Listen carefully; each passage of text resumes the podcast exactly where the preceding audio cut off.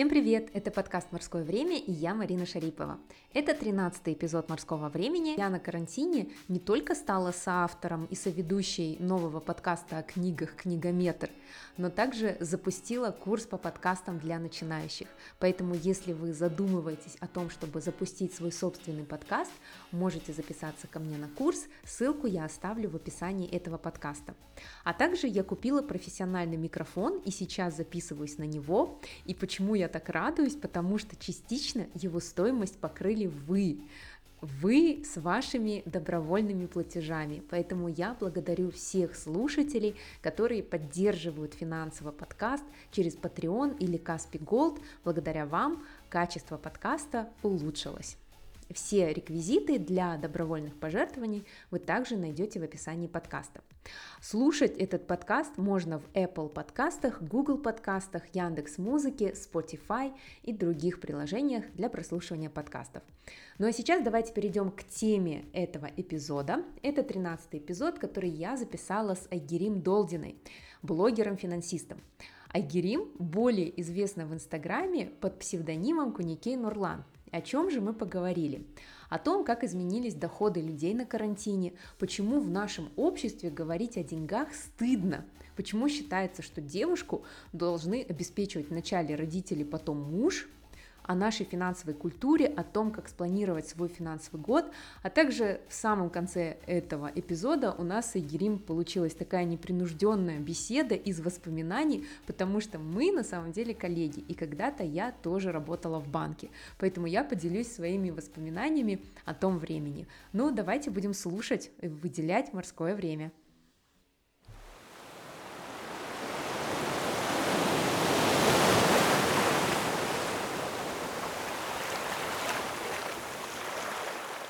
Привет, Агирим. Привет, Марина. Спасибо большое, что согласилась принять участие в подкасте «Морское время». Наконец, да, наконец мы встретились, а, записывая подкаст. Я начинаю с Блица, это короткие вопросы. Что ты успела сделать за сегодня? Я сегодня позавтракала, почитала новости и пообщалась с девчонками, заказала цветы подруги. Круто. В чем твое призвание? Мое призвание сейчас, наверное, мне сложно сказать, потому что карантин просто сдвинул все мои приоритеты, мои взгляды на жизнь. Поэтому сейчас мне сложно сказать, я в раздумье. Какую книгу ты сейчас читаешь? Я читаю «Волоколамское шоссе». Кого ты читаешь в соцсетях? Нору Розмут, Айна Доспазы. Тебя читаю. А в последнее время я начала даже не читать, а просто смотреть красивые картинки, потому что очень много негативной информации, поэтому я сейчас в основном смотрю за фотографами, за блогерами, лайфстайл-блогерами, фэшн-стилистами, ну, просто развлекательный контент. Твой идеальный отдых? Мой идеальный отдых — это с мужем вместе смотреть классные фильмы, кушать вкусняшки, погулять по городу, это вот сейчас, да. А так, конечно же, выехать за границу тоже с мужем, новые впечатления, новые вкусы, новые люди. Твоя идеальная работа? Моя идеальная работа — это классный коллектив, хорошая зарплата и ежегодный карьерный профессиональный рост. Супер. Ну что ж, Блиц закончен, теперь переходим к нашей основной части морского времени. Я напомню нашим слушателям, что морское время — это все то время, что вы всегда откладывали, вот, но всегда хотели заниматься этими вещами. И вот на карантине у нас, получается, появилось очень много морского времени на все эти вещи, которые мы откладывали. Каждый проводит карантин по-своему. Я, кстати, вспомнила, что а, ровно месяц назад, 1 апреля, я записывала э, последний эпизод с Аминой Мирсакиевой. А, это ученая, которая живет в Германии. Мы как раз, я такая еще, знаешь, озвучу, говорю, 1 апреля, мы находимся в карантине. И я смотрю на дату 1 мая, мы до сих пор в карантине.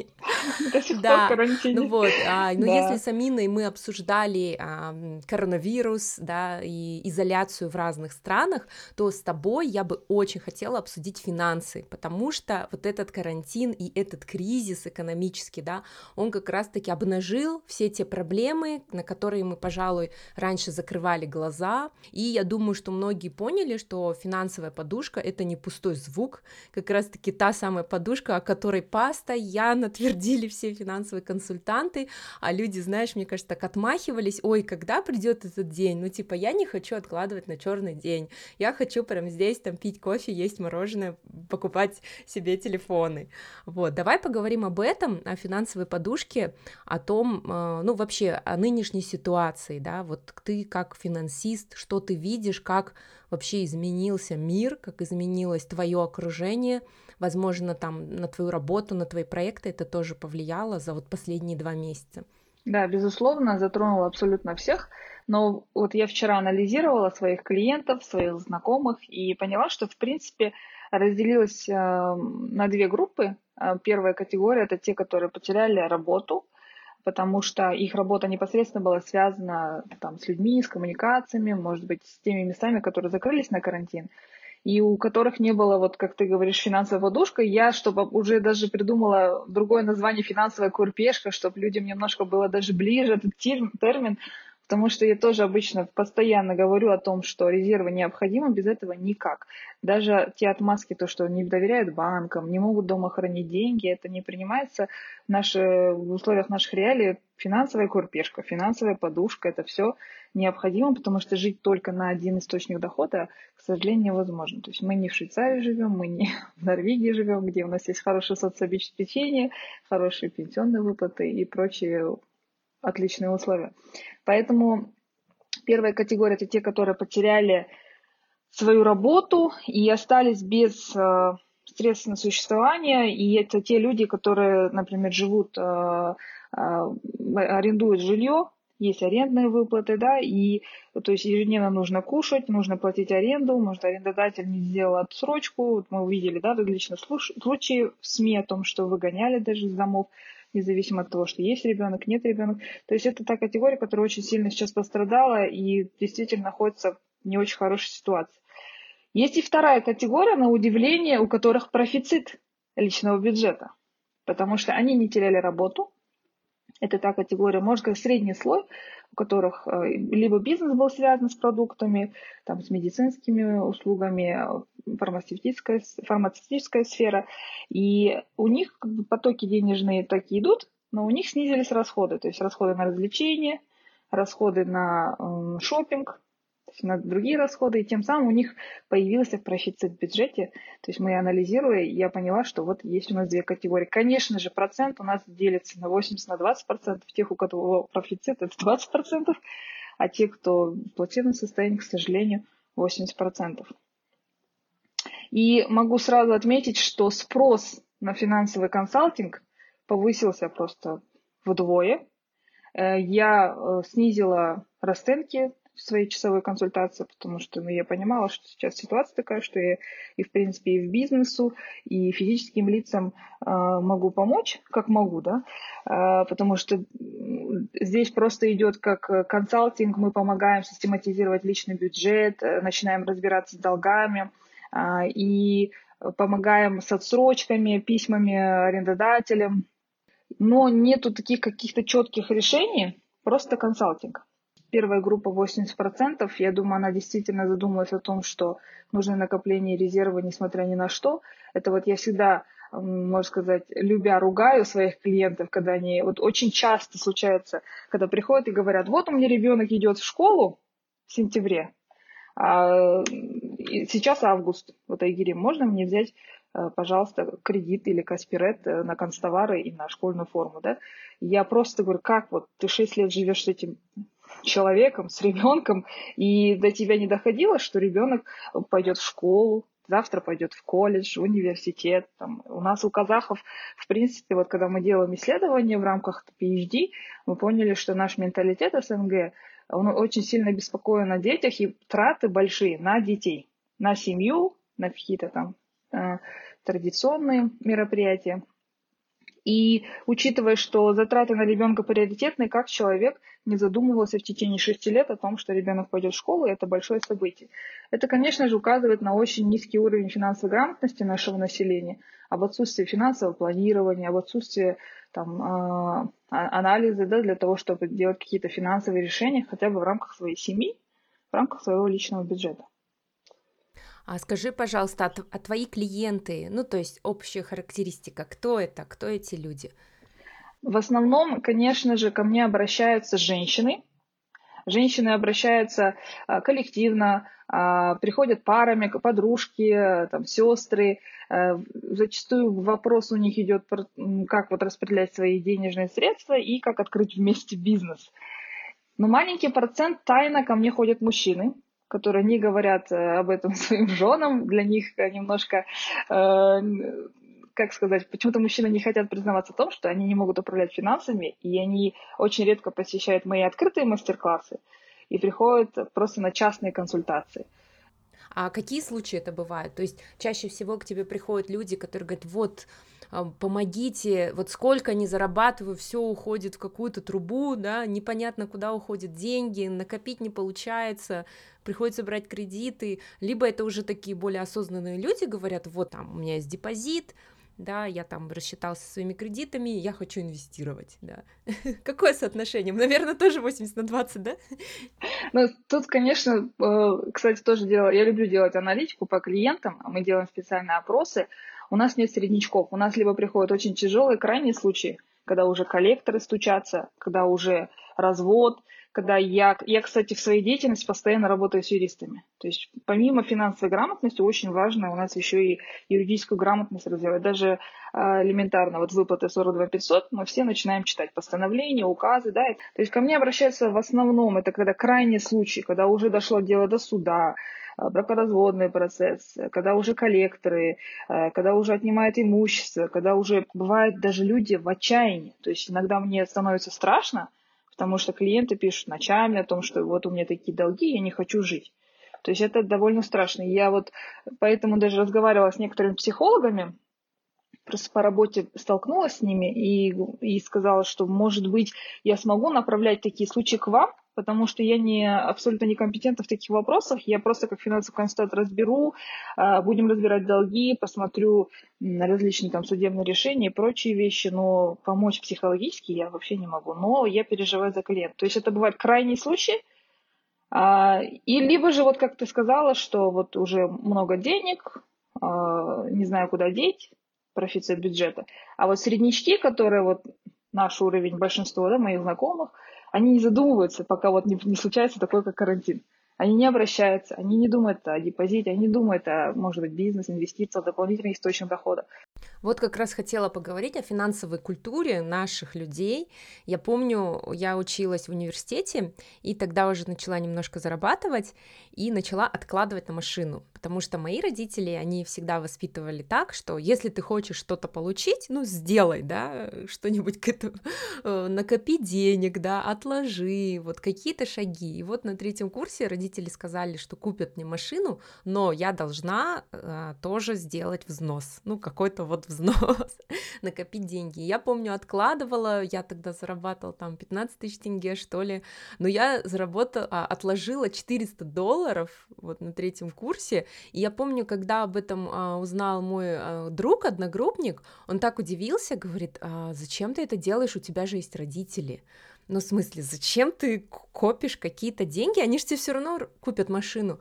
Я говорю, ну как, ну это же моя машина, ну я хочу сама, ну как бы да, внести свой вклад, показать, ну, всю серьезность своих намерений, да, потому что родители мои инвесторы в тот момент. И вот он тогда покачал головой, я помню, мы стояли, ждали на остановке Казгу маршрутку, мы ездили на маршрутках, вот, и он так покачал головой, говорит, блин, ты какая-то американизированная, это, говорит, у тебя есть то, что ты училась в Америке, вот, и, а когда я вышла замуж, я тоже, знаешь, э, слышала такое, что, а зачем тебе зарабатывать, у тебя же есть муж, ну, то есть, э, вот, вот это вот, наверное, такой показатель, да, того, как мы относимся к финансам, и ведь э, нашим людям, мы, мы же очень стыдимся говорить про деньги.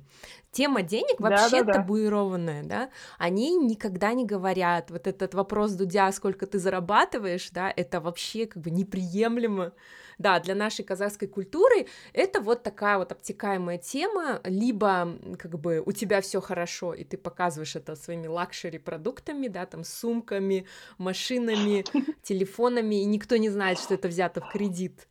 Возможно, да? Да-да-да. Вот это вот самое ужасное, да. На самом деле, а, я вот немножко расскажу вот то, что ты говорил, призвание, миссия, да. Я начала заниматься именно финансовой грамотностью, когда поступила на PhD. То есть я сейчас учусь, я, вообще неправильно, конечно, говорить учусь, мы ведем исследования, то есть как докторанты, соискатели да, на, на степень доктора философии в области финансов. Я очень сильно удивилась, когда увидела, что докторантура это не то, что, о чем я думала. А, у нас же сейчас, мы же раньше это было кандидат экономических наук, да, то есть как по-советски. Сейчас это уже степень PhD, и, в принципе, я, с одной стороны, рада, что наше Министерство образования, они вот хорошее приняли, но я узнала, что такое мир науки. Цифры не врут, они говорят, результат о том, что, оказывается, есть влияние этого фактора на это, поэтому это происходит. И это меня очень сильно заинтересовало. Просто у нас были преподаватели, которые учились за границей. То есть до того, как ты выбираешь сферу исследования, ты несколько месяцев учишься, тебе дают вводные курсы, лекции о том, что такое вообще PhD, зачем ты туда поступил. И тогда я загорелась тем, что вот оно, вот, я хочу вести исследование про нашу вот финансовую культуру, financial behavior of там, Kazakh people. У нас просто еще есть э, консультант, э, консультанты иностранцы, да, то есть, а иностранцы же любят такое изучать всякое там, то есть. А, и тогда я поняла, что вот я хочу изучать, почему казахстанцы берут кредит на той, почему казахстанцы боятся говорить о своих деньгах, афишировать, даже сейчас блогеры, да, у нас принято говорить о том, что вот я монетизирую блог, я зарабатываю там миллионы в месяц, а наши молчат, никто не хочет об этом говорить, не дай бог, кто-нибудь увидит, там родственник откуда-то или еще что-то, или э, там какие-то службы увидят. То есть это страх. И вот эти вот все э, процессы, которые происходят в нашей стране, э, как раз в области вот, личных, э, ну, по-русски это домашнее хозяйство. А по-английски это household, да, это, в принципе, очень много исследований в мире проводится, я хотела этим заниматься очень сильно, я загорелась, я тогда даже задумалась о том, что почему бы, может быть, мне не делать курсы финансовой грамотности, привлечь финансирование, да, открывать это все, потому что очень много есть всяких фондов, которые направят, тем более в Казахстан мы считаемся, ну, ну, сори, ну, третьей страной, и Европа, США, с удовольствием можно различные гранты выиграть и так далее. А, я загорелась, но, к сожалению, научный комитет не принял мою тему. Это было, как сказать, может быть, сказали, что слишком просто для финансиста. Серьезно? Да. То есть, как бы это немножко low, да, немножко да, да, да. недостойно, да, тебя как финансиста. Ну, просто, может, еще на русском звучало, да, то есть э, экономическое поведение домашних хозяйств. На английском это вот financial behavior of households, evidence from Central Asia, да, то есть э, иностранный мой э, консультант сказал, круто, а наши сказали, ну ты финансист, э, кафедра финансов, ну считается, ну все-таки мы э, так типа, да, вот элита, вот как говорится, да, что вот это не бухгалтерия, это финансы, ты должна изучать, там банки, инвестиционные фонды, различные прочие вещи. А я понимала, что у меня большой практический опыт в банковской сфере, конечно же, для них это вот находка, вот есть практик, который может что-то написать. Но что я могу написать научного, когда у нас все предопределено, у нас жесткое регулирование финансового рынка, и, и какие я могу новшества, какие я могу поведения, ситуации, когда у нас сделки, вот эти merger and acquisition, которые происходят, текущая моя тема, да, они все закрыты, мы даже знать не знаем, кто с кем сливается, и узнаем только в СМИ, когда уже там все завершено, и все решили, что этот банк с этим сольется, у этого банка столько-то. То есть это скучная для меня сфера, и нам сказали, ну, эта тема подходит, потому что это вот в область финансов, это серьезно, это достойно для степени докторской. Вот когда ты получишь степень, потом пишешь, что хочешь. Поэтому сейчас, да, у меня а цель... А ты не забросила, надеюсь, эту идею изучить? Нет, нет. Нет, потому что чем больше я сейчас в мире науки, вот мы еще классно ездим на научные стажировки, встречаемся с другими исследователями, уровень исследователей за границей совсем другой. Там доктор наук — это доктор наук, профессор, да, даже исследовать. Ага, он исследует эту сферу, он может там 10 лет что-то исследовать. А у нас что? Ну, у нас, ну, там PhD, каждый третий PhD, ну, то есть такое отношение, да. И я хочу писать скандальные статьи, то есть я хочу прям Да, я хочу делать исследования, брать фокус-группу, то есть вот как э, делают заграничные наши э, коллеги, которым вот ищут фондирование, то есть берут э, определенные денежные средства с фондов, делают фокус-группу, например, я буду брать семью там Шимкента, семью Симпалатинска, да, семью со стороны Алматы, выделяя им определенный бюджет, то есть это все э, научная работа берется фокус-группа, мы э, следим за их э, поведением, за их финансовыми решениями, то есть даем деньги, он, он что делает? Он побежит купить себе куртку, да, классную, или там будет а, накапливать. То есть вот эти все поведенческие процессы мы хотим, то есть как мы, я вот хочу это исследовать после того, как получу степень, сделать нормальную научную работу и опубликоваться в мире и показать, что вот есть такой вот evidence в Центральной Азии, что менталитет влияет на финансовые решения людей. Это очень интересная тема, потому что я вот вспомнила случай, ко мне приходила массажистка, когда э, мой ребенок был очень маленьким, я, а, в общем, заказывала массаж. И, ну, такая, видно, уже пожилая, работящая женщина, хорошо знает свое ремесло, да, очень классно делает массаж. Ну и пока она делала массаж, она со мной разговаривала. И вот, а, получается, она рассказывает, что она брала кредит на свадьбу сына, и сын развелся а, со своей женой, и теперь а, он женится во второй раз, и она берет второй кредит. То есть она первый еще не выплатила и берет уже второй кредит. И вот это настолько печальная история, но такая частая, мне кажется, часто встречающаяся, что люди берут кредиты, и они не задумываются о том, как будут их отдавать. Я еще говорю, а почему ваш сын не берет кредит на себя? Ну, она что-то там не ответила, но вот сын берет, заставляет мать брать кредиты на свои свадьбы. Да, это ужасно, и поэтому вот мы немножко отошли от темы, да, то, что э, нужно развивать это с детства, то есть э, за границей, в принципе, ну, в развитых странах, не, не вся граница за границей, да, в развитых странах, даже в фильмах, когда смотрим, мы всегда видим о том, что э, родители обсуждают, вот у нас есть накопление на ребенка, на его колледж, да, на обучение. Мы видим, что ребенок с детства там газеты раскидывает, работает, то есть это все приветствует, никто не говорит, а вот ты там э, газеты раскидываешь, у нас же как-то это не принято, то есть у меня что, родители не могут тебя обеспечить. Но мне кажется, заставить наше общество. В принципе, вот последние годы и с точки зрения политики, с точки зрения там, религии у нас очень большие изменения происходят да, в обществе. Я вижу, что а, у нас а, появляются различные там лидеры мнений, а, то есть это изменение к лучшему. Но это же все у нас произошло само по себе, то есть как-то вот общество само начало задумываться, принимать какие-то решения. И насильно мы не можем заставить сейчас все общество стать финансово грамотными. Потому что у нас еще не было смены поколений. То есть мы не можем насильно заставить общество быть сразу финансово грамотным, это все циклично, как и экономика циклична. Мы потихоньку к этому придем, когда будет смена поколения.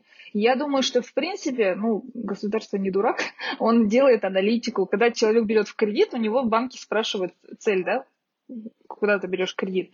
В любом случае мы понимаем, что большинство понимают, что люди берут э, кредиты с целью там, э, сделать то и различные вещи. Это приоритетный вопрос, и в любом случае со стороны правительства будут какие-то меры реагирования, это как э, различные бесплатные курсы по повышению финансовой грамотности, даже то, что мы идем к всеобщему декларированию, это потихоньку будет увеличивать финансовую грамотность населения, потому что хочешь ты, не хочешь, на законодательном уровне ты будешь декларировать свои доходы и расходы, показывать это. Тебе придется считать, сколько ты зарабатываешь, сколько ты тратишь. Да, будет сложно, ты будешь привлекать финансовых консультантов, ты будешь торчать несколько часов в зоне, да, но это потихоньку приведет к тому, что человек начнет управлять своими личными финансами. И даже ты заметил, что в последнее время молодежь сейчас не устраивает большие той. Ну, молодежь мегаполиса, да, Алматы, Астаны, более-менее такая современная, продвинутая, которая путешествует. Они больше тратят на путешествия, на покупку там общего автомобиля или жилья. То есть все-таки мы идем к тому, что а, меняется сознание, меняется мышление, и все эти процессы в совокупности приведут к тому, что будут и правильные осознанные финансовые решения. Но э, это я не говорю о том, что вот сейчас, кстати, страшно говорить что-либо, да, начинают все активисты э, из контекста вырывать и говорят, значит, ты против традиций, значит, ты против тоев, там, хозату и все прочее, да. Нет, я за то, чтобы человек был счастлив и сделал там той, как он хочет, но не э, попадая в долги, не заставляя там нервничать своих родителей, да, чтобы там они взяли кредит для того, чтобы сделать классный там хоздато или классную свадьбу. Все должно быть в зоне комфорта. Даже вот финансовые курсы, которые я сейчас э, преподаю, я всегда говорю, ребят, если то, что я сейчас вам говорю, нужно открыть депозит, это не означает, что вы должны 50% своего дохода бежать и откладывать. Все должно быть комфортно для вас. И когда вы худеете, вы же не можете сразу отказаться от всего. Даже диетологи говорят, человек по природе, он потихоньку э, отказывается от сладкого, от хлеба, то есть все такое систематически. То же самое с финансами. Вы должны в себе развить эти привычки, откладывать 10%, 20% и так далее. И потом уже систематизировав, вы поймете, какая у вас комфортная зона, сколько вы можете своего дохода направлять, и тогда придете уже к нормальной зоне. Айгерим, а у тебя на самом деле очень информативная страничка в Инстаграме. Ты стала редко постить, но вот каждый пост у тебя на самом деле полезный. Я с удовольствием читаю. Спасибо за то, что ты ведешь вот эту вот просветительскую деятельность, рассказываешь. И вот очень классный пост, который ты писала в начале года, либо в конце прошлого года, о том, как а, запланировать свой а, будущий 2020 год. Но мы не знали, что все это случится, да? Да-да-да. Мы все там строили цели по путешествиям, по приобретениям, вот. Но а, вот мне очень понравилось, что ты поделила на то, что мы планируем доходы, планируем расходы и планируем резерв. Давай вот для слушателей морского времени можешь поподробнее рассказать, потому что, ну, я считаю, не обязательно с календарного года планировать, можно планировать и с мая, uh-huh. да, и с июня, и никогда не поздно взять свою жизнь, свою финансовую да, жизнь вот, э, и начать ей заниматься, начать структурировать. Да, я вот немножко его сейчас усовершенствовала, потому что, когда я говорю финансовый план, большинство клиентов говорят, ой, ну это, это что-то вот большое, таблица, я не хочу. То есть каждый раз я смотрю на реакцию клиентов, потому что мне же, я, конечно, обращаюсь в мире финансистов, мне кажется, это элементарно, да, но ко мне же приходят и там тренер йоги, да, и дизайнер, и садовод, то есть люди, которые далеки от финансов, и мне нужно до них донести, почему это важно – почему они это должны сделать. Я говорю, давайте просто возьмем календарь. Можно в интернете распечатать календарь, э, год, да, где не будет цифр э, в месяце, а просто вот пустые квадратики. То есть э, квадратик там август, сентябрь, июль, да, май.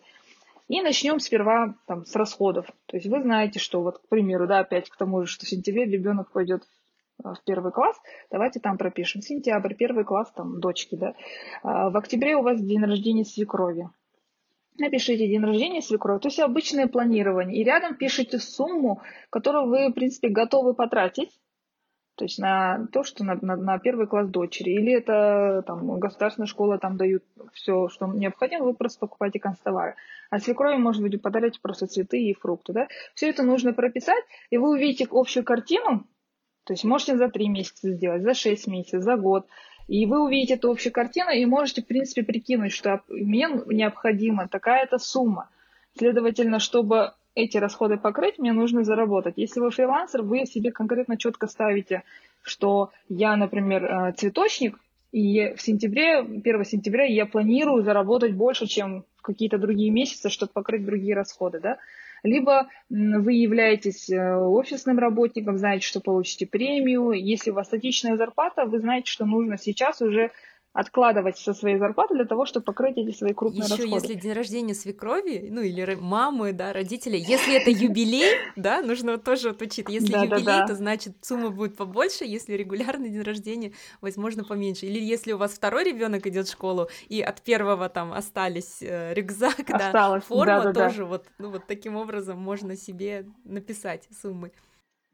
Да, вот в виде календаря это очень удобно и интересно. Конечно же, лучше всего вести финансовое планирование в Excel, сейчас, сейчас уже себя приучать. И я говорю всегда, нужно новые навыки осваивать. Никогда не говорите «нет», вот я садовод, зачем мне нужен Excel, да? Вы можете ввести в Excel список своих там семян э, и прочих-прочих вещей, которые необходимы. Да? То есть всегда нужно а, пробовать адаптировать, улучшать, потому что когда есть то, что удобно и информативно, сжатую информацию дает, можно на анализ даже делать, да, почему вы этим не воспользоваться. Поэтому приучайте уже себя сейчас. И, кстати, вот если говорить о семьях, то зачастую э, финансовый директор в семье – это жена. Ну, у нас так сложилось. Редко бывает, когда мужчина Потому что я вот тоже параллель привожу, что мужчина приносит мамонта, а женщина как финдир делит так, шкуру сюда, мясо сюда, кости туда и так далее. Да? Вот, то есть эм, она распределяет финансовые ресурсы, а мужчина добытчик этих э, финансов. Поэтому э, навыки фин, ну, управления личным бюджетом, семейным бюджетом у женщин намного выше, конечно же, наших женщин, потому что они, в принципе, постоянно этим занимаются и могут наращивать. И вот это все можно ввести в Excel. И вы сможем садитесь и делаете вместе, вместе совместно а, расходы, доходы на целый год, возьмите на 6 месяцев, да, и учитывая ваши доходы, понимаете, что нужно делать резервы на краткосрочные цели, потому что день рождения свекрови, а, поход э, первый класс ребенка, это все краткосрочные цели. Все вы понимаете, что нужны определенные резервы. Но, конечно же, вы как семья должны еще выстраивать долгосрочную цель. Вот касательно накопления депозитов я вот отмечу, да, то есть на краткосрочные цели мы открываем депозит в тенге, потому что мы будем потреблять в тенге короткие сроки. И если, например, тебе нужно завтра купить хлеб, зачем сейчас переводить в доллары? Вот это вот самый часто задаваем вопрос мне в директе. Вот, когда доллар скаканет, мне сейчас надо купить, мне там 2000 тенге, можно я переведу его в доллары? А как ты завтра на работу поедешь, да, если эти 2000 тенге нужно потратить? То есть нужно понимать, что на краткосрочной цели мы делаем резервы накопительные, делаем накопление в тенге, а на долгосрочной цели, долгосрочной это свыше одного года, это как э, покупка машины, покупка квартиры, может быть поездка за границу, обучение ребенка да, на летние курсы там, в Америку или там, в Англию. Это все мы делаем свободно конвертируемой валюте, это получится доллар, евро. можно для себя четко разделить, что на краткосрочной цели открываем в тенге, на долгосрочной в долларах или евро.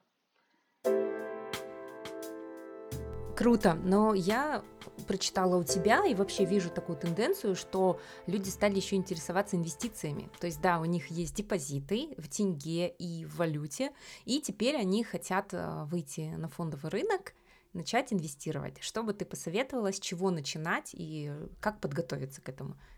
Касательно инвестирования, да, это, конечно, другой этап, когда вы уже разобрались своими личными финансами. Я тоже вот параллель всегда делаю, почистите казан. Из-за того, что всегда ко мне женщины приходят, я им говорю, когда вы готовите, вы же чистите свой казан а не на грязную э, там, казан готовите плов или какое-то блюдо. То же самое с личными финансами. Приведите в порядок, систематизируйте свой личный бюджет, семейный бюджет. Вы должны четко понимать, когда я задаю вопрос, сколько вы тратите, сколько вы зарабатываете, есть ли у вас накопление, есть ли дополнительные источники дохода, да?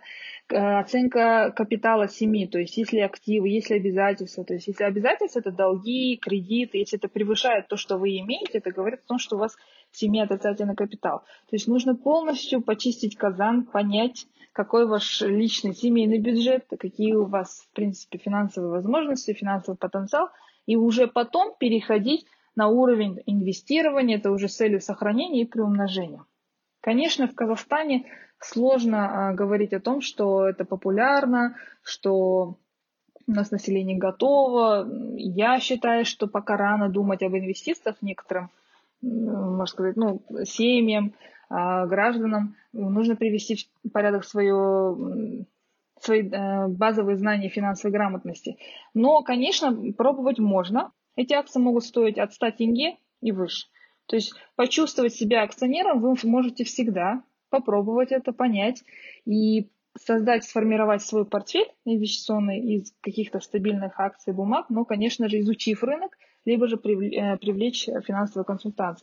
консультанта. Потому что инвестиции бывают разные. Инвестиции это получается, вы покупаете акции, становитесь долевым акционером, а, становитесь а, участником да, этого финансового рынка. Либо инвестиции есть такой вид, как э, недвижимость, то есть это для сохранения.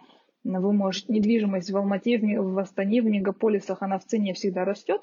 И в принципе, как на будущее своих детей вы можете вложиться в недвижимость, но это, конечно, пассивная инвестиция, потому что арендные выплаты ну, бывают очень, очень минимальными, чем стоимость самого жилья. Ну и третье, конечно, это инвестиции в бизнес, когда вы можете стать долевым партнером. Кто-то, например, открывает донерку. Вы можете стать долевым партнером, не вовлекаясь в операционную деятельность, дать финансирование. Но это, конечно, нужно все юридически грамотно оформить. Вот проблема большинства у нас юридически, с юридической стороны никогда не оформляют. Когда начинаете бизнес даже с родственниками, нужно все это оформлять, привлекать юриста, писать функционал, чтобы не было так, а вот ты сидишь, а я все это тащу на себе. То есть все нужно разграничивать. Это вот, кстати, часто приходят ко мне на консультации, их тоже направляю к юристам. Это тоже инвестиция, это инвестиция в бизнес, в стартап, можно так сказать. Донерка это тоже стартап. И вы можете себя в этом пробовать.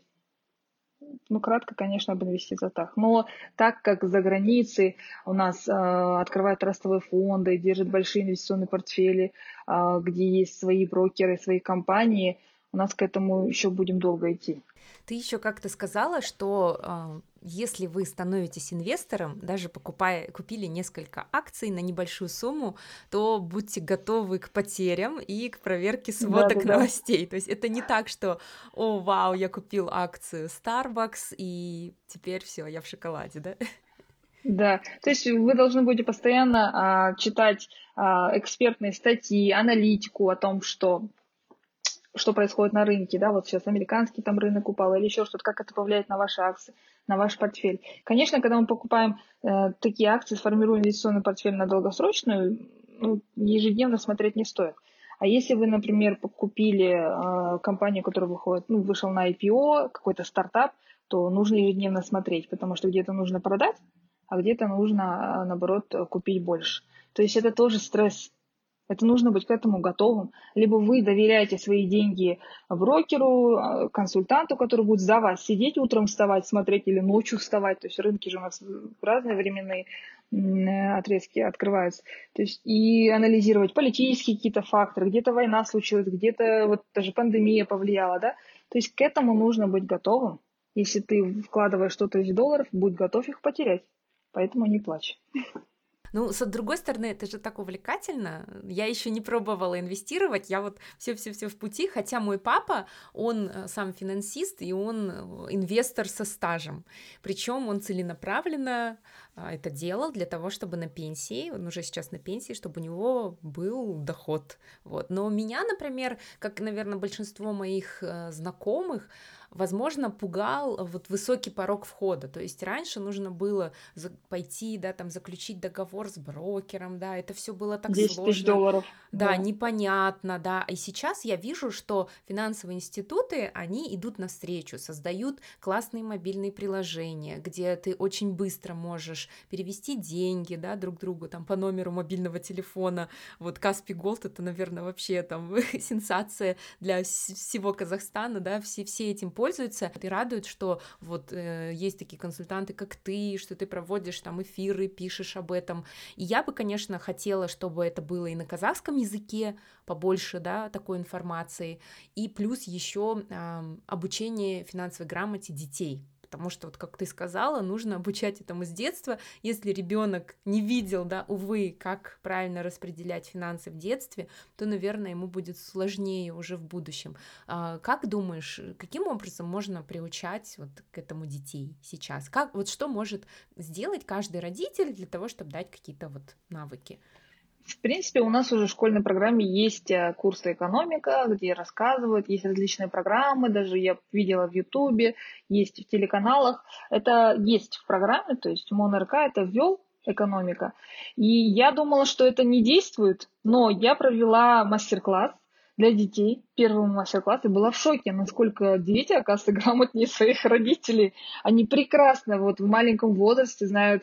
Я думала, что проведут сейчас, как снимать деньги с банкомата, о переводах, что такое карточка, какие там безопасность, небезопасность. Я была удивлена, что дети мне уже сидели и говорили, да, я хочу поехать в Америку, там надо заработать для этого мне нужно столько-то денег, я продам то-то, то есть в OLX буду продавать какие-то вещи, я уже спросила у родителей, то есть старые вещи можно, оказывается, продать. То есть они уже мыслят по-другому. Я успокоилась, думаю, да. То есть, оказывается, даже если мы боимся о том, что наши дети финансово безграмотные, они уже прекрасно снимают деньги из банкомата, знают, что такое карточка, знают, что такое депозит, знают, что такое купля-продажа, сделка, знают, что можно накинуть маржу, да, и продать подороже, и на этом заработать. И они прекрасно знают цену своему труду. То есть они говорят, на самом деле родители там э, заставляют меня постоянно делать уборку, и я задумалась, а почему не давать мне 500 тенге за это, чтобы я накапливал себе на iPhone или там на еще что-то. Они уже ставят финансовые цели, они ищут э, источники достижения этой финансовой цели, да, то есть в первую очередь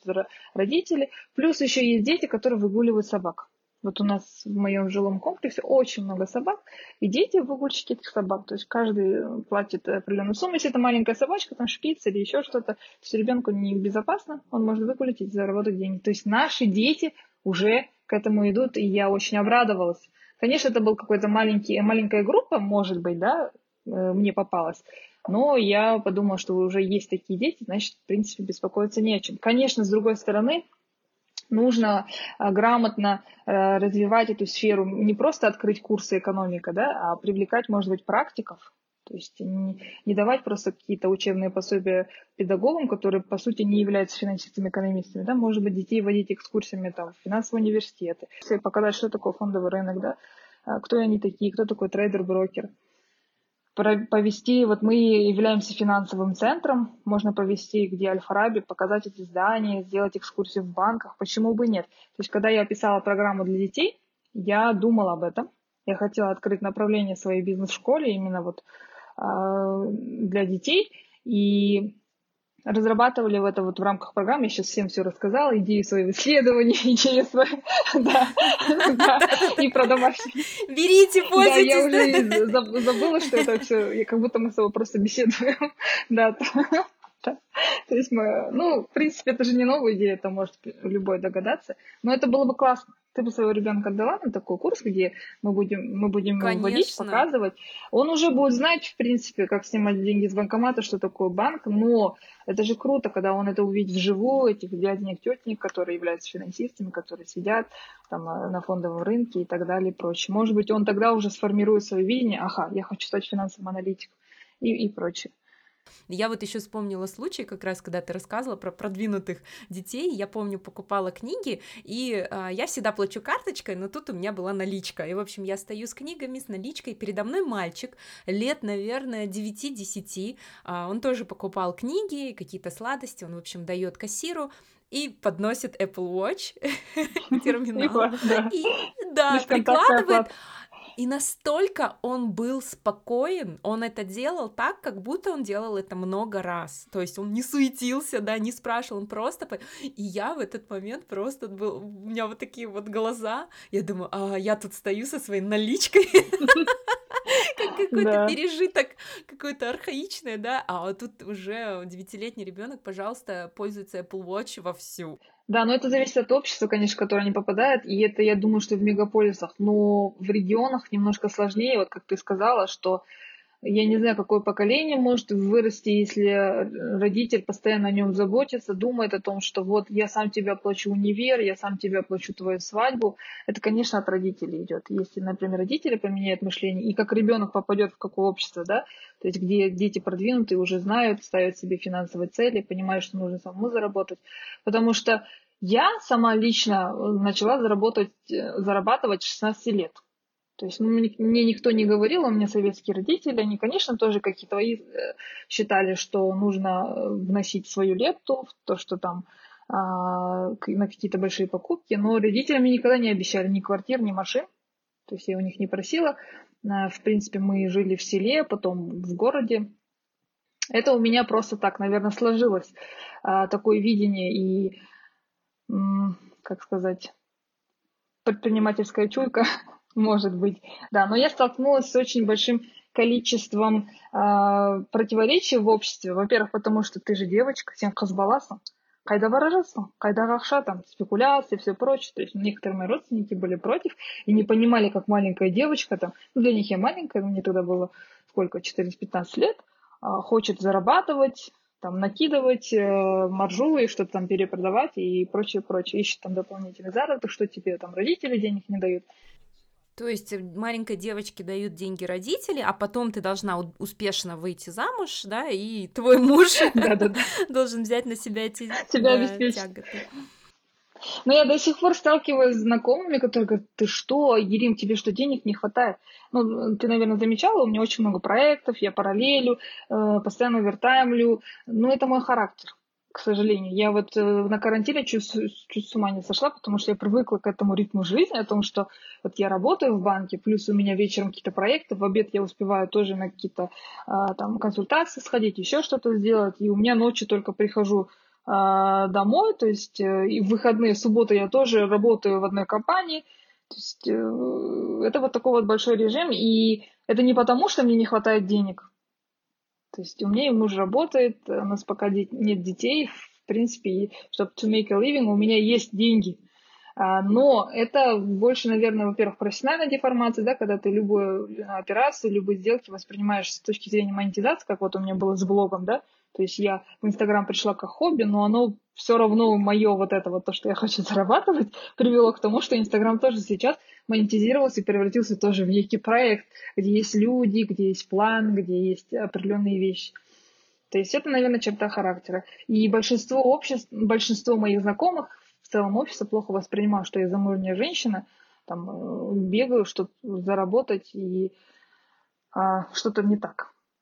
Кстати, вот этот вопрос мы обсуждали в одном из предыдущих эпизодов с Мирией Мустафиной про финансовую независимость женщины и вот угу. как быть, да, потому что вот мы вот много с Мирией обсуждали, и она как раз приводила примеры, успешных семей, в которых а, женщина тоже успешна, да, хорошо зарабатывает, угу. и таким образом она тоже вносит э, свой вклад в семью, потому что семья это предприятие, да, и на самом деле вот эта модель, когда мужчина должен, только мужчина должен зарабатывать, а женщина там тратить, да, она потребительская, и на самом деле она обижает мужчин, ведь тоже он не может mm-hmm. расслабиться, он понимает, что держится все на нем, да, и не может заболеть, и вот это такая колоссальная ответственность, э, как вот ты говорила, тайно приходит к тебе мужчины, потому тайна, да.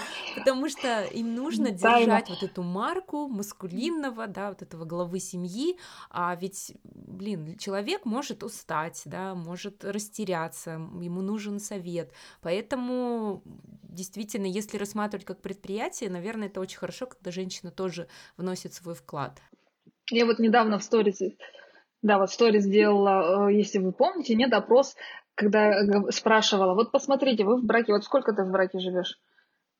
Уже. Я девятый год уже в браке. Вот девять 9 лет вы живете в браке, и вы, если, например, а, представим, что вы с мужем этого стартап, и вы приходите к инвестору, да, и вот прошло 9 лет, ну и тогда, да, вот когда вы стоите в ЗАГСе, если вы были инвестором, вы бы вложились, учитывая, что сейчас вот за 9 лет случилось с вашей семьей, да, каких результатов вы добились, у вас дети, там, семья, какие-то активы, вы бы вложились в стартап, да, вот Марины и вот твоего мужа тогда в ЗАГСе, да, это вот тоже интересный такой м- кейс, который я часто тоже с клиентам задаю, и это придумал мой муж на самом деле. Он вот так вот рассматривал, да. Многие подумали, ой, Гирим, как классно, ты классную идею придумал. На самом деле, это муж мне сказал, вот смотри, с финансовой точки зрения, наша семья, это же какой-то был стартап, ты бы вложил в нашу семью тогда, вот мы с тобой поженились, стоя вот у ЗАГСа. Я говорю, да, конечно, вложилась, учитывая, как у нас растут активы, как, в принципе, потенциал семьи, да. Семейные отношения, а, они, конечно, важны какие-то финансовых решений. И вот страшно, когда приходят ко мне мужья и говорят, что моя жена привыкла ежемесячно получать 200 тысяч или 300 тысяч на продукт, а я потеряла работу. Я не хочу огорчать свою красавицу, умницу жену. Я взял микрокредит на эту сумму и давал. То есть эм, здесь уже вопрос даже не в финансах, а в взаимоотношениях, в каких-то вот ролях, где женщина-потребитель, может быть, его жена пошла бы навстречу, она бы не тратила эти деньги, как раньше, да, если бы он сказал, и дорогая, я потерял работу, прости, вот у меня так случилось, вот, ну, бывает в семье, да, она бы сказала, да, милый, я тебя поддержу, либо там устроила скандал. Но это разные семьи бывают, да. То есть вот это иногда приводит к тому, что женщины получают инфаркт, инсульт, и кредиты, и долги, потом выбрасываются с окон. Это страшно, но это есть, такие есть реалии. Я с этим реально сталкивалась, когда мужчина приходил, чуть не плача, говорил, что вот такая ситуация случилась. А жена ходит в Исентаймол, покупает сумку, когда уже через несколько месяцев у них просто ничего нет. И здесь, как я говорила, нужен психолог. Но есть и обратный сценарий когда жена пашет, а муж сидит на диване. То есть это тоже есть.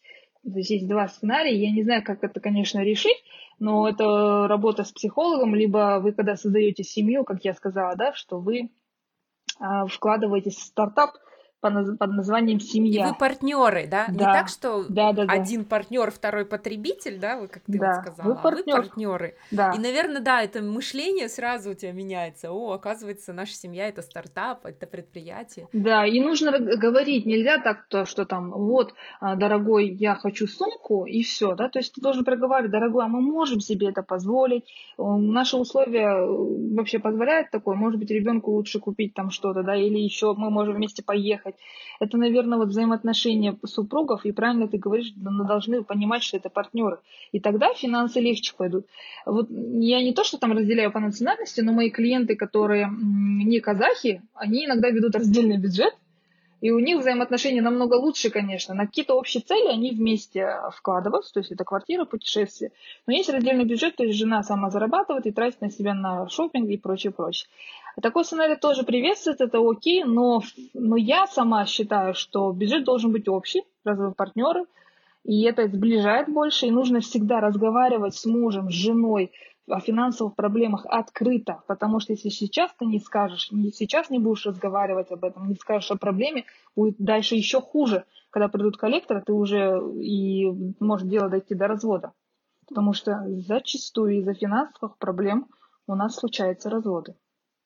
Поэтому приходят, поэтому юристы привлекают, э, делят кредиты на той, которые брали. Вот, вот реальный случай. Они взяли на свадьбу кредит, а затем уже говорят, а почему я должен платить, я же на свадьбу а, кредит брал, а жена э, вот пусть тоже платит этот кредит, они делят этот кредит на двое и так далее и прочее.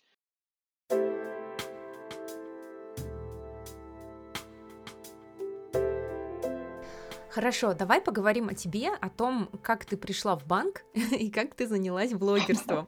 Потому что мы с тобой работали в одном банке э, какое-то время, да, да. причем не знали друг друга лично, но я помню, что у нас... На фамилии. Да, постоянно была фамилия Герим Долдина, очень активная, творческая. В банке какая-то костюмированная вечеринка, а Герим впереди всех, да.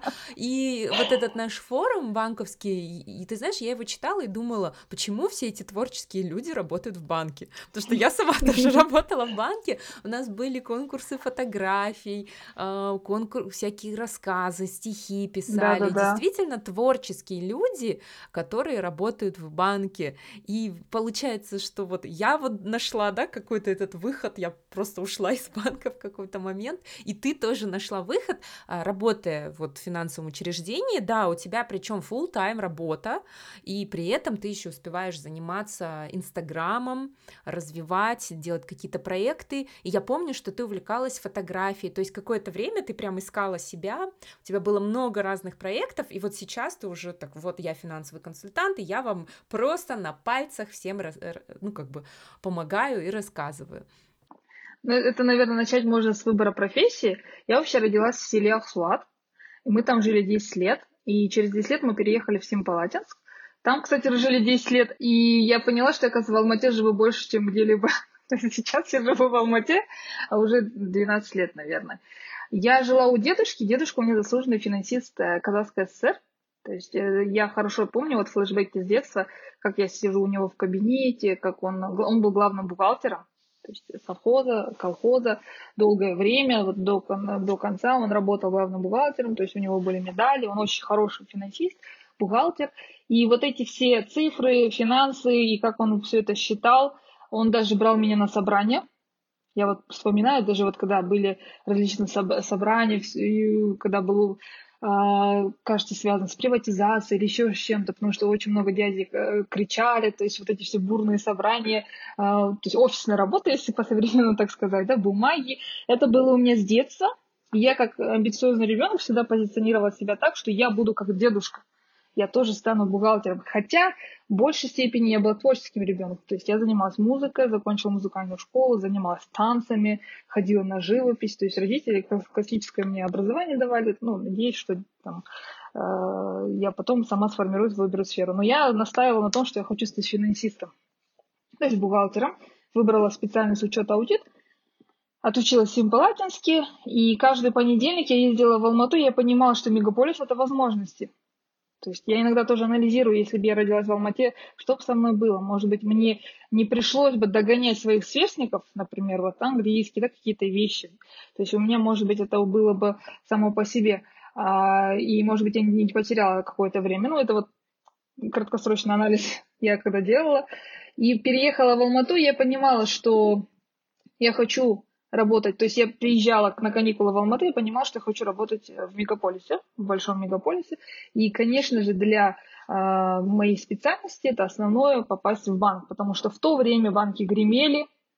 И, конечно же, почему вот большинство работает в банке? Да в Алмате нигде больше работать. У нас нет ни заводов, ничего. Молодежь вынуждена, может быть, часть ходила в банки, потому что более-менее оплачиваемая работа, более-менее подбор кадров, то есть банки тогда э, со штатом 5 тысяч сотрудников, да, то есть э, БТА банк, Казкомерцбанк, это большие банки, они могли себе позволить нанимать большой штат, поэтому, наверное, большинство и работали в банке. Такая романтизация еще была, да? Да, да, да, что вот банк. Я, например, почему пошла в банк, потому что я насмотрелась голливудских фильмов, где там вот эти вот, вот Нью-Йорк Stock Exchange, да, вот это вот финансисты. здания. Да, и я вот мечтала, что я буду носить красивый костюм, такой вот а, юбка-карандаш, каблучки, и буду такая деловая в Нью-Йорке с кофе, да, заходить на биржу. Вот поэтому я пошла в банк, но это было ожидание реальности. В итоге я была так погребена под этими бумагами до ночи. Да, вот когда мы попали в банк, началась, э, начался ипотечный кризис, и мы попали, можно сказать, в самую вот кризис самое вот худшее состояние, которое было у финансового рынка. Поэтому, наверное, мы это все пережили, и, может быть, большинство ушли из банка. Потому что если бы они попали в период, когда все было круто, может быть, э, такого ощущения не было. Я, конечно, приехала а, в Алмату, и я хорошо помню, 14 июля 2008 года я сошла с поезда. Я, я была очень на то время, можно сказать, наглой, наверное. Я сейчас думаю, если бы такая девочка ко мне попала э, в пути, я бы сказала, боже, что за наглая девочка. А, я сама себе ставила конкретно цели и говорила, вот 14 августа я найду работу.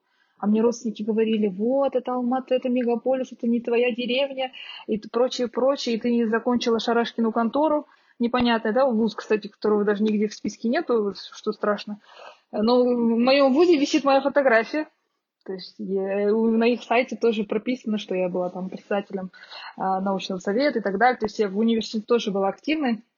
Я приехала в Алмату. И ты не поверишь, 14 августа я нашла, я сидела, работала в колл-центре банка, потому что, ну, э, самый, наверное, быстро найти можно было только в колл-центре. Вот это называется правильная постановка целей. Да, но сейчас я не такая смелая, как тогда, потому что я была тогда очень в себе уверенная. Э, я думаю, что это повлияло, что вот характер дедушки. И и вот когда я работала в колл-центре, я еще недовольна была, что я в колл-центре работаю. Я говорила, я, у меня специальность не то, чтобы там сидеть и принимать звонки. Я прям выговаривала руководство и говорила, я хочу перейти на учет аудит конкретно на свою тему. Даже и говорила, вот я дипломную работу писала на такую тему, значит, мне нужно в отдел, который по дипломной работе. Значит, консультативный финансовый учет. Ты не поверишь, я сейчас работаю 12 лет, я работала в сфере, которая вот написал дипломную работу в универе. И, получается, в сентябре я перешла в Казкоммерцбанк. Я выкинула свою трудовую книжку, потому что считала, что колл-центр моей трудовой книжки записи – это не очень. То есть, э, ну, конечно, тогда, тогда я, наверное, не знала, что на самом деле записи не только в трудовой книжке делается, но и в системе. Вот. Но моя трудовая книжка начинается первое место Казкоммерцбанк, хотя э, я 15 дней работала в колл-центре в другом банке. Вот в Казком мне открыл глаза, я попала в головной банк, Э, работала по специальности. Э, через год я перевелась в БТА банк. И вот два системообразующих банка БТА и Хаском, они мне, наверное, воспитали э, того специалиста, который есть сейчас. Были сложности. Я понимала, что с моим характером работать в банке, и тем более казахский менеджмент процветал. Это сейчас я вот нашла банк, где более-менее иностранцы, то есть я могу комфортно себя чувствовать, будучи творческой, да, никто мне там не говорит, там, Бродинке Бродинкенович, там, принеси, да, или там кричать. Тогда было нормой, они кричали на сотрудников, доводили до слез, То есть э, я вообще сейчас думаю, ужас. Ну, в каких только условиях мы не работали. То есть стресс, да, и в БТА банк, ты знаешь, какая ситуация была, там сидела прокуратура, все, кто только мог. Мы это все пережили. Это да, был... я все это время как раз устала. Вот. Это был страшный стресс, и тогда же никто, я не знаю, может, у меня не было таких руководителей, я не знаю, как у тебя, никто же не приходил, не говорил там, ребят, потерпите, это время, там, тут, тут. Там орали на тебя, потому что свой стресс вываливали на тебя. То есть э, мы сидели, я помню, я выходила из банка в 8 утра. И мылась, Ничего себе. обратно приходила да э, я один раз, как раз был про процесс вот этой реструктуризации, я вышла из банка в 11 ночи, и э, у меня настолько сдавило горло, вот я не знаю, хотя ничего, вот меня так сдавило горло, что я пришла домой, и как раз дома приехали родители, они на меня посмотрели, говорят, что с тобой? Уходи. Я не могу говорить. Настолько меня сковало все, и утром тоже приходила. Да, я это, конечно, было так, веселые времена. И инвесторы кричали, материли в трубку, и свои же кричали, материли. Да, это было ужасное время. А мы приходили, приходилось работать до утра, потому что, вот, как ты говоришь, инвесторы, вот этот банк-агент, он находился в Америке, у них другое как сказать, время, и никто даже не задумывался о том, что вообще нашим сотрудникам нужно спать, и что, что в США другое время, да, то есть хотя бы смену делать. Никто об этом не думал, никто не думал о комфорте. Это сейчас у нас потихоньку приходит к этому, потихоньку сотрудники могут выговаривать, а мы все боялись потерять место, тем более я боялась, я снимала в аренду жилье, а, то есть мы жили э, там 5-6 девочек, арендовали жилье. Я вот мои родители просто много чего не знали. Я 16 лет сама зарабатывала и никогда не хотела просить у них денег. И в Алмате очень много было родственников. Они, наверное, думали, что если будет сложность, я буду обращаться к родственникам. Но я никогда не обращалась. То есть я жила, те же девочки меня грабили. То есть были у нас ситуации, где э, я с подругой приехала в Алмату, мы снимали квартиру, нам же один раз ограбили, потом мы с ней съехали, другой раз ограбили, понимаешь, что, то есть я сейчас думаю, боже мой, что я проходила. А, тогда как бы я думала, что если меня не, сидят, то я кого не всем, то есть вот как волки, да, вот это вот школу проходишь с одной квартиры на другую, с непонятными людьми жить. И в итоге мы с подругой вместе снимали в одной квартире, и нас ночью грабанули, еще грабанули, когда она спала. Я говорю, хорошо, что она не проснулась, ее могли убить. То есть я прихожу дома, все странно, открываю шкафы, и шкафы а вываливаются. тебя спасло то, что ты была на работе? Да, я, я допоздна работала. Вот, то есть, э, ну, вот, я думаю, что многие, кто приезжие, это все пере, переживали, я думаю, потому что, наверное, до сих пор тоже арендуют пятером, семером, потому что, ну, это мегаполис, здесь э, свои реалии. Это нормально, такую школу нужно, конечно, было пройти, но я, свои, но я своим детям такого не пожелала, конечно. Там кушать доширак, когда не хватало. И я четко понимала тогда, я сформировала, что каждый год у меня доходы должны были расти. Поэтому я, наверное, часто меняла работу, потому что я э, работала, я говорила, если не повысится моя зарплата и моя должность, то до свидания.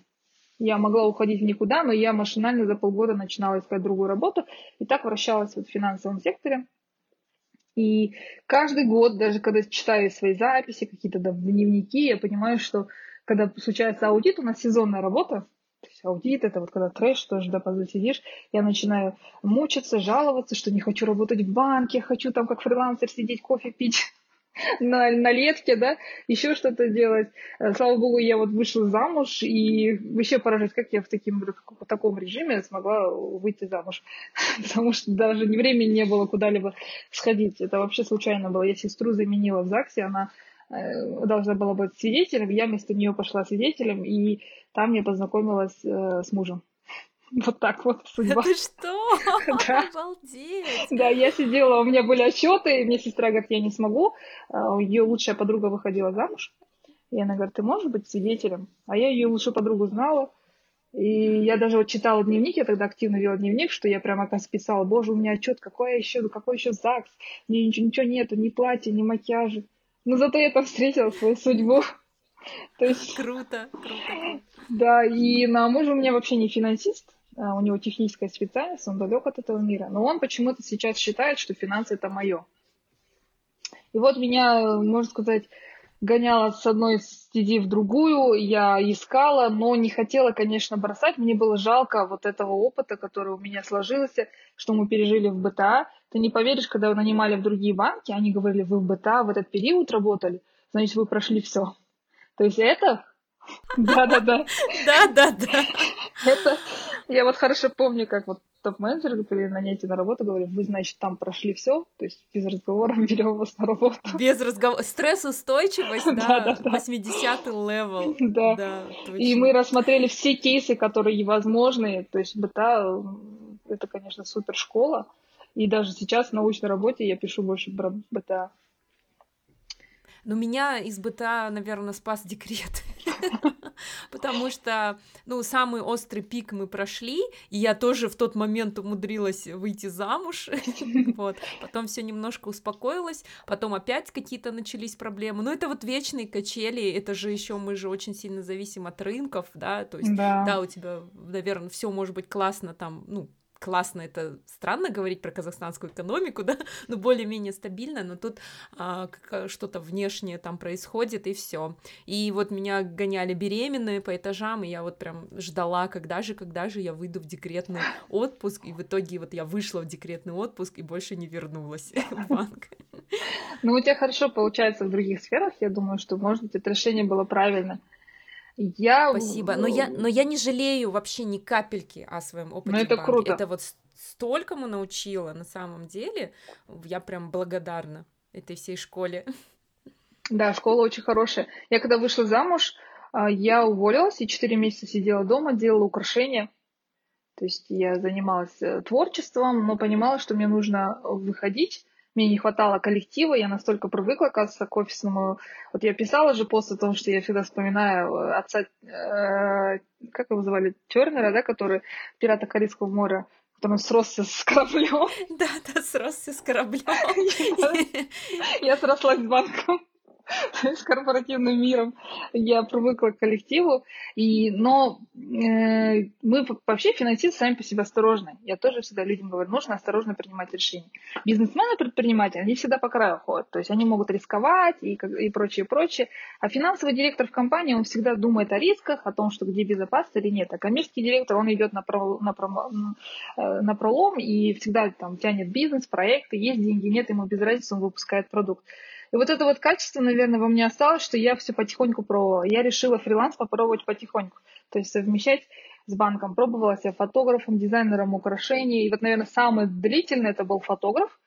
Но когда я столкнулась с тем, что творческая специальность, она может монетизироваться, но тогда теряется вдохновение, вот это вот само творчество. Потому что когда уже ты превращаешь это в бизнес и в проект, то все, то есть э, ты уже можешь не думать о вдохновении. Там приходит клиент, ты не хочешь его снимать, но нужно деньги зарабатывать, ты будешь его снимать, фотографировать. Тоже, да, самое, если вот ты печешь торты в декрете, и каждый раз у тебя вдохновение, желание порадовать своих близких, да, выложить в Инстаграм, но если ты запускаешь кондитерскую, то это уже работа. Да. То есть 100 тортов в день это уже не вдохновение, не вдохновение. Да, да, да. Хочешь, ты хочешь, уже должна, да, да, да. да Вот, и, и мне очень нравится, что ты это говоришь, потому что вот пусть наши слушатели внимательно, да, обратят внимание, потому что есть сейчас такая романтизация фриланса. Да, да, То да, есть да. быть фотографом, это так круто, Пить на себя, сидеть. да. Вот, ты там сделал несколько съемок, и все, ты свободен, и ты известен, и у тебя доходы. Но есть вот и под, подводные камни, и э, я у молодежи тоже вижу такой перекос, что никто не хочет работать в корпоративной среде, все хотят тут же становиться предпринимателями, да. Стартаперами. Вот, но, да, стартаперами. Никто не хочет сидеть и вот э, нудно работать. Да, ну, к сожалению, эти же стартаперы-предприниматели потом возвращаются к нам, консультантам с корпоративного мира, чтобы вот эти бизнес-процессы взять из нашего опыта. Вообще хорошо стать предпринимателем, когда у тебя есть, в принципе, корпоративный опыт, потому что ты видишь, как работает схема, да, бизнес-процессы.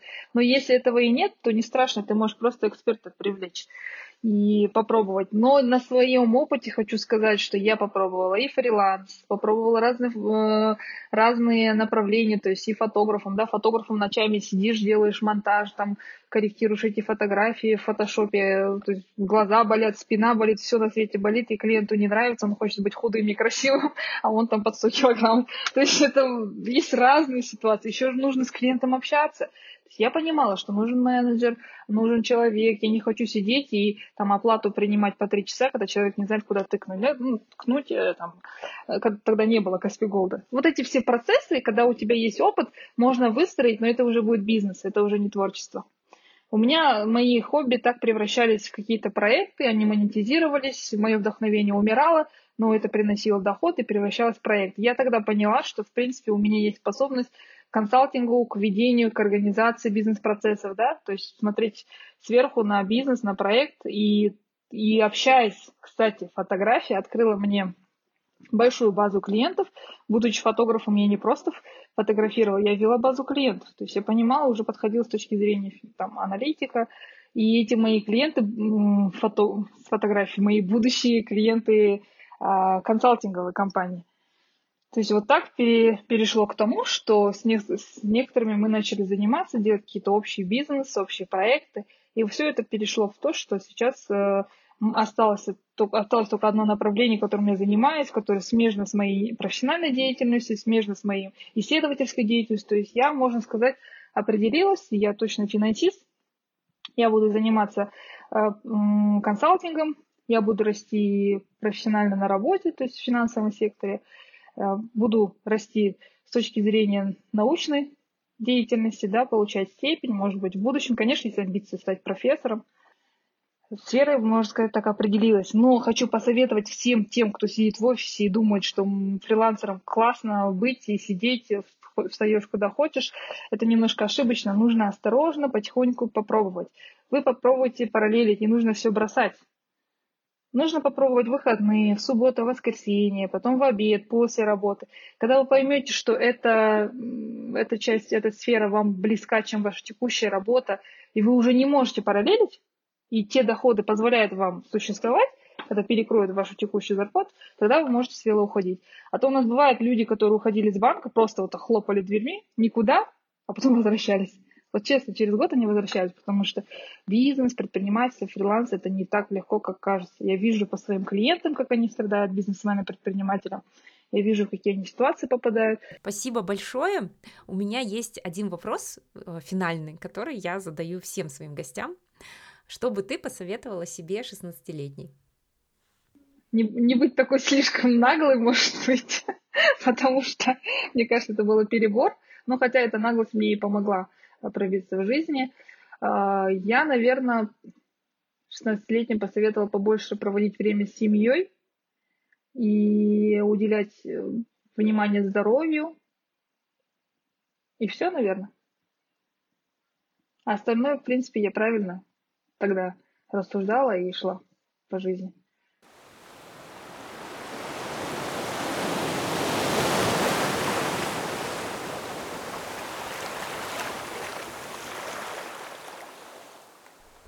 Спасибо большое всем, кто дослушал этот эпизод до конца. Я надеюсь, вам понравилась наша непринужденная беседа, а также вы подчеркнули для себя много нового о личных финансах. Не забывайте ставить оценку и оставлять отзывы в Apple подкастах. Это очень важно для меня. А, я хочу пожелать вам не забывать выделять морское время на себя и до следующих эпизодов.